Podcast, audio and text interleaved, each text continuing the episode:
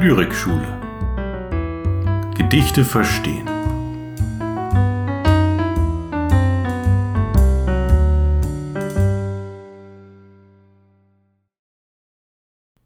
Ingeborg Bachmann An die Sonne. Schöner als der beachtliche Mond und sein geadeltes Licht, schöner als die Sterne, die berühmten Orden der Nacht, viel schöner als der feurige Auftritt eines Kometen und zu weit schönerem berufen als jedes andere Gestirn, weil dein und mein Leben jeden Tag an ihr hängt, ist die Sonne.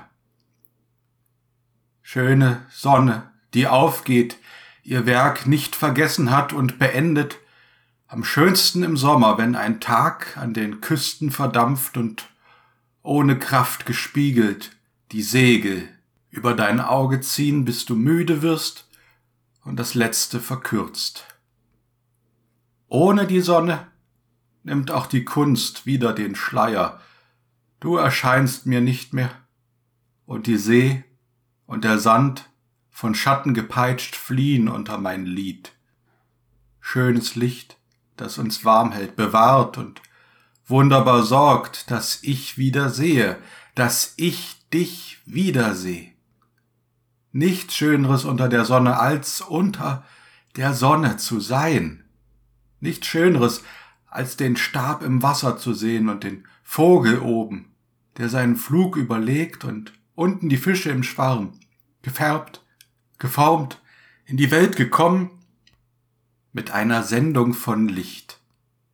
Und den Umkreis zu sehen, das Geviert eines Felds, das Tausendeck meines Lands und das Kleid, das du angetan hast. Und dein Kleid, glockig und blau, schönes Blau, in dem die Pfauen spazieren und sich verneigen, Blau der Fernen, der Zonen des Glücks, mit den Wettern für mein Gefühl, blauer Zufall am Horizont und meine begeisterten Augen weiten sich wieder und blinken und brennen sich wund. Schöne Sonne, der vom Staub noch die größte Bewunderung gebührt. Drum werde ich nicht wegen dem Mond und den Sternen und nicht weil die Nacht mit Kometen prahlt und in mir ein Narren sucht, sondern deinetwegen und bald endlos und wie um nichts sonst Klage führen über den unabwendbaren Verlust meiner Augen. Und damit herzlich willkommen zur heutigen Folge des Lyrikschule Podcast. Mein Name ist Johannes Thiele und unser heutiges Gedicht ist eine Hymne von besonderer Qualität. Eine Qualität, die sich vielleicht erst nach und nach erschließen wird. So ist es ja häufig mit Kunstwerken. Wir sehen sie, hören sie und haben die Ahnung, dass es große, schöne Werke sind, wissen aber nicht genau weshalb. Und dann haben wir die Wahl, es bei dieser unbestimmten Faszination zu belassen oder uns auf die Spur zu begeben und Fragen zu stellen. Wie ist das gemacht? Wie hat die Künstlerin oder der Künstler das geschafft? Wieso ist hier jenes dort dieses Wort so stark? Warum hat sich die Autorin für diese Form entschieden? All dies sind Fragen, denen wir nachgehen wollen. Doch zunächst ganz allgemein. An die Sonne ist eine Hymne an die Sonne, zugleich aber auch eine Hymne an die Liebe, die Schönheit, das Leben und sie steht damit in einer langen Tradition in der Literatur und Philosophie. So ist die Sonne im platonischen Höhlengleichnis gleichfalls Sinnbild für die schönste und vortrefflichste aller Ideen. Sie ist die Verkörperung der Idee des Guten und der Gerechtigkeit. Sie erst ermöglicht uns die Erkenntnis. Nur logisch, dass der Philosoph Platon die Sonne in besonderer Weise rühmt. Es gibt ähnliche Hymnen also seit der Antike, aber auch in der deutschen Dichtung. Bei Goethe gibt es Preisungen auf das Licht und auf die Sonne zum Beispiel im Faust, bei Hölderlin und Schiller, bei diesem sogar unter dem gleichen Titel.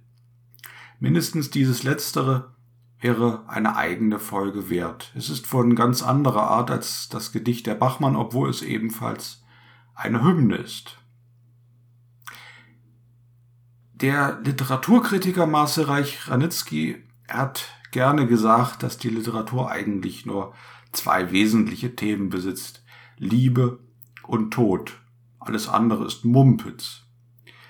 Und alles, was gute Literatur heißt, so sagt er, befasst sich in irgendeiner Form damit. Bachmanns Gedicht scheint mir beide Kriterien zu erfüllen, denn aus der anfänglichen Hymne wird zum Ende des Gedichts hin eine Klage. Das lyrische Subjekt, das zuvor die durch die Sonne erst erfahrbare Schönheit preist, formuliert am Ende die schmerzliche Erkenntnis, dass es einst die Augen schließen bzw. verlieren wird. Das ist eine sehr schöne Formulierung, ein Euphemismus für Sterben und Tod. Irgendwann wird jeder einmal seine Augen schließen und damit aufhören, die Sonne und das von ihr Beschienene zu sehen. Das Wichtigste dabei, dass du, der geliebte Mensch an der Seite, der im Licht der Sonne erfahrbar wird, eine innige Verbindung von Hymne, Liebesgedicht und am Ende sogar Klagelied. Formal weist der Text darüber hinaus eine Auffälligkeit auf, die es so nicht häufig gibt. Und in diesem Fall ist es sehr lohnenswert, sich die Form einmal genauer anzusehen. Die Strophenlängen nehmen ab und schließlich wieder zu. Auf die insgesamt neun Strophen verteilen sich demnach die Verse folgendermaßen.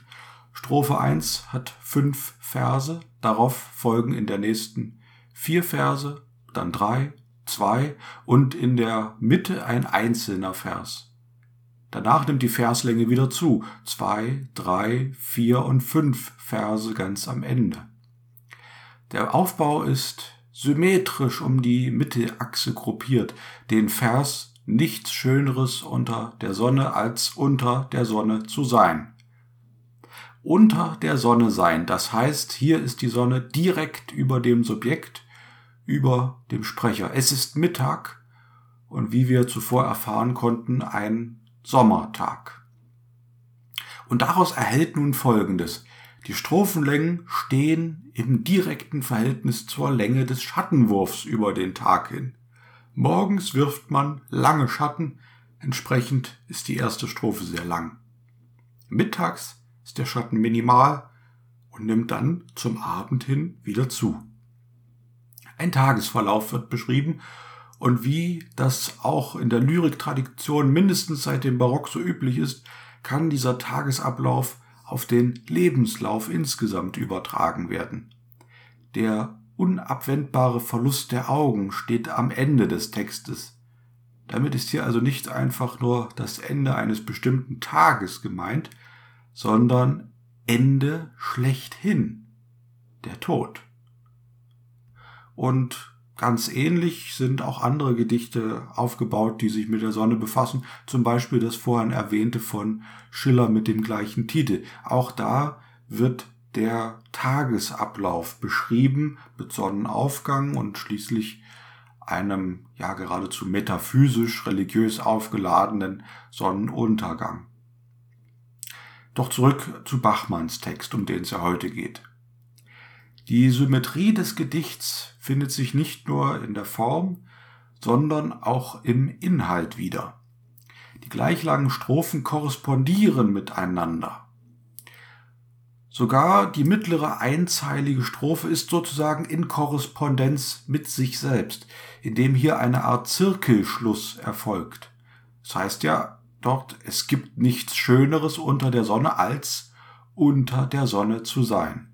Zweimal also unter der Sonne und logisch eigentlich sozusagen eine Tautologie, aber ähm, in diesem Fall auch sehr effektvoll. Tautologien haben ja auch an sich, dass sie zwar logisch eigentlich leer sind, aber doch einen gewissen künstlerischen Effekt bringen können.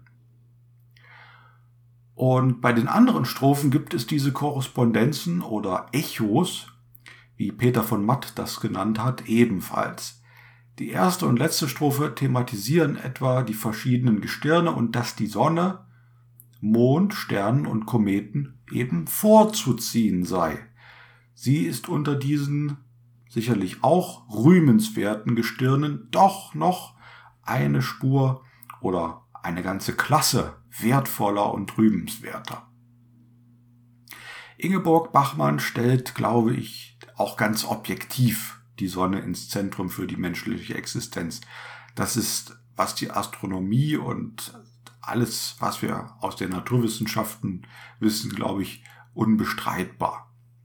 Zwar steht natürlich die Sonne jetzt nicht im Zentrum des Universums, das wissen wir mittlerweile auch, sie ist nur einer unter vielen Sternen, aber doch zumindest für unser Sonnensystem ist sie unhinterfragbar das Zentrum.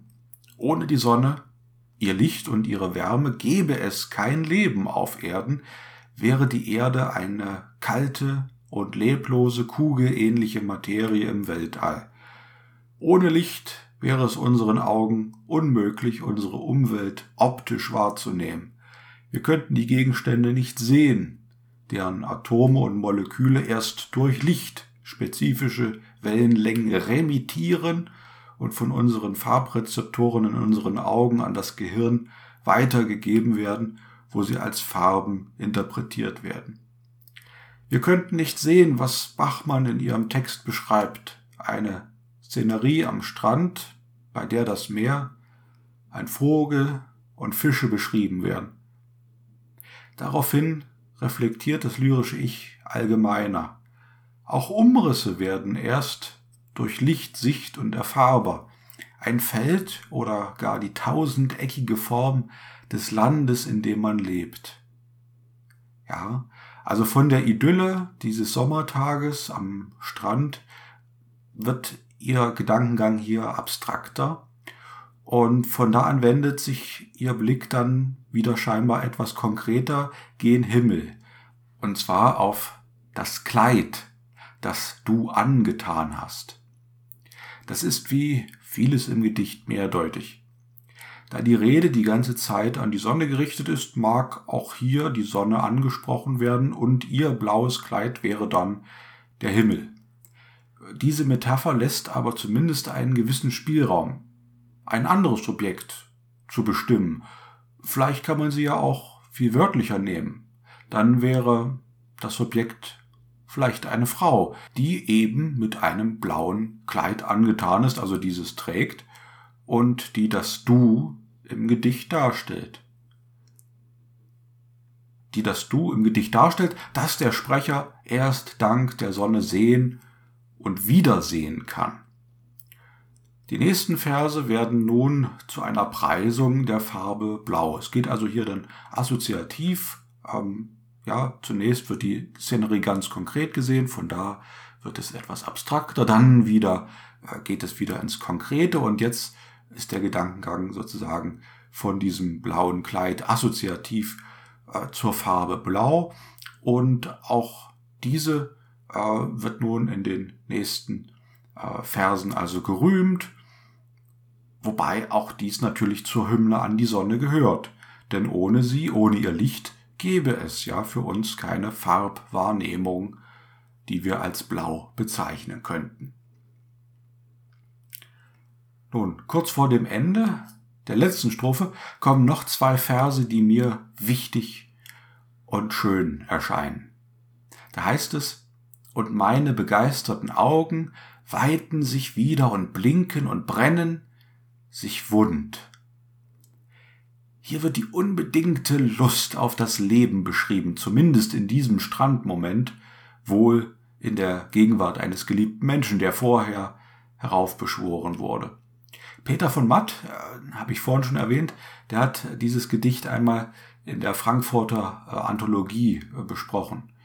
Also in der FAZ ist das eine äh, ganz berühmte Lyrik-Rubrik, wo Gedichte also ähm, von bekannten äh, Autoren oder Literaturwissenschaftlern oder anderen Künstlern erläutert werden. Also ganz ähnlich wie eigentlich dieser Podcast hier bloß ähm, eben in Schriftform und äh, deutlich äh, knapper und mehr auf den Punkt gebracht. Und dieser Peter von Matt hat also diesen Text besprochen und dort eine sehr schöne Formulierung gebraucht. Er hat es nämlich die unersättlichen Augen genannt. Sie können sich also quasi gar nicht satt sehen an dem, was von der Sonne beschienen wird. Eine schöne Formulierung. Da ist also jemand so lebenshungrig, so begierig, alles in sich aufzunehmen, dass das Blinzeln vermieden wird, um ja nichts zu verpassen, was dazu führt, dass die Augen brennen und wund werden.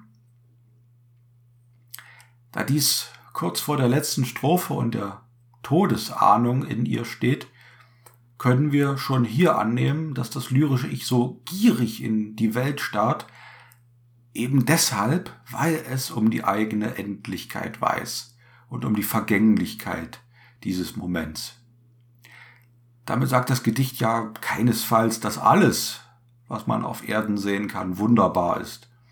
Keinesfalls, denn es gibt ja auch das Hässliche, Grausame und Böse. Aber so ein kostbarer Moment, wie er hier beschrieben wird und wie wir ihn alle schon mal erlebt haben, der mag doch dazu verführen, ein Gefühl der Dankbarkeit zu empfinden und diesen Dank dann in ein solches Loblied zu übersetzen, wie es die Dichterin hier tut. Wer jetzt übrigens wähnt, dass die Autorin hier bestimmt einen autobiografischen Moment eingebracht und das Gedicht am eigenen Lebensende verfasst hat, der irrt. Ingeborg Bachmann lebte von 1926 bis 1973. Der Text ist aber erstmals in einem Lyrikband von 1956 veröffentlicht worden. Die Autorin war also gerade mal 30. Sie war also jung und ein aufgehender Stern am Literaturhimmel. Es greift zu kurz, das Sentiment solcher Texte zwangsläufig auf die Biografie der Verfasserin hinlesen zu wollen. Ganz im Gegenteil. Vielmehr zeigt Bachmann hier, dass man mit jedem Alter über Vergänglichkeit und Schönheit und das Leben nachdenken kann. Es gibt übrigens auch, das sei an dieser Stelle kurz erwähnt, eine Vertonung des Textes, in der die Autorin ihn selbst vorträgt. Sie ist mit wenigen Klicks im Netz zu finden. Ich habe einen Link dazu aber auch in die Show Notes gepackt. Sie liest ihn vielleicht etwas zu kühl, etwas zu neutral. Ich finde, man kann aus dem Text dann doch noch etwas mehr Leben herausholen und ich hoffe, dass es mir gelungen ist. Naja, jedenfalls das kann man, glaube ich, aus diesem Text entnehmen. Eine gelungene, ein gelungenes Zusammenspiel von Form und Inhalt. Und ja, damit komme ich zum Ende für die heutige Folge. Ingeborg Bachmann gelingt es also durch ihre Hymne an die Sonne über so viel mehr zu reflektieren als nur die Sonne selbst. Das menschliche Schicksal. Ja, es ist ein großer Begriff, ich weiß es. Das ist jetzt sehr pathetisch, aber ich glaube, es ist ja angemessen, das menschliche Schicksal wird in diese kunstvolle Hymne als solches insgesamt mit hineingewoben. Und zum Abschluss möchte ich die Strophen drei und vier nochmal vorlesen und für sich selbst stehen lassen. Sie sind vielleicht auch eine Art poetologische Selbstbetrachtung. Ohne die Sonne nimmt auch die Kunst wieder den Schleier, du erscheinst mir nicht mehr, und die See und der Sand, von Schatten gepeitscht, fliehen unter mein Lied. Schönes Licht, das uns warm hält, bewahrt und wunderbar sorgt, dass ich wieder sehe und dass ich dich wiedersehe. Und damit bleibt mir nur wie immer zu sagen, vielen Dank fürs Zuhören und bis zum nächsten Mal.